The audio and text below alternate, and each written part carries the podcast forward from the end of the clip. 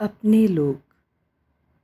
दस वर्ष की बिटिया सुरभि के मुख से ये प्रश्न सुनकर उसकी माँ अचंभित रह गई।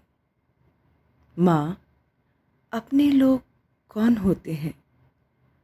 ज़रा उनकी परिभाषा से मुझे भी तो अवगत कराओ। सुरभि, पापा, मामा, चाचा, नाना, दादा व गुरुजन आदि सब अपने लोग होते हैं, जिन पर इंसान विश्वास कर उनके साय में स्वयं को सुरक्षित अनुभव कर सकता है।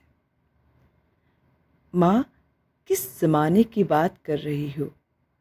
आजकल रिश्तों की अहमियत बची ही कहाँ है? सारा अखबार ऐसे हादसों से भरा रहता है। फिर भी तुम इन संबंधों को पाक साफ़ कह रही हो। इतना कहते ही उसका मुख डर से पीला पड़ गया। माँ ने सुरभि से उस कटु सत्य को जानने का भरसक प्रयास किया, जिसे वह अपने अंतर्मन में न जाने कब से दफन किए थे।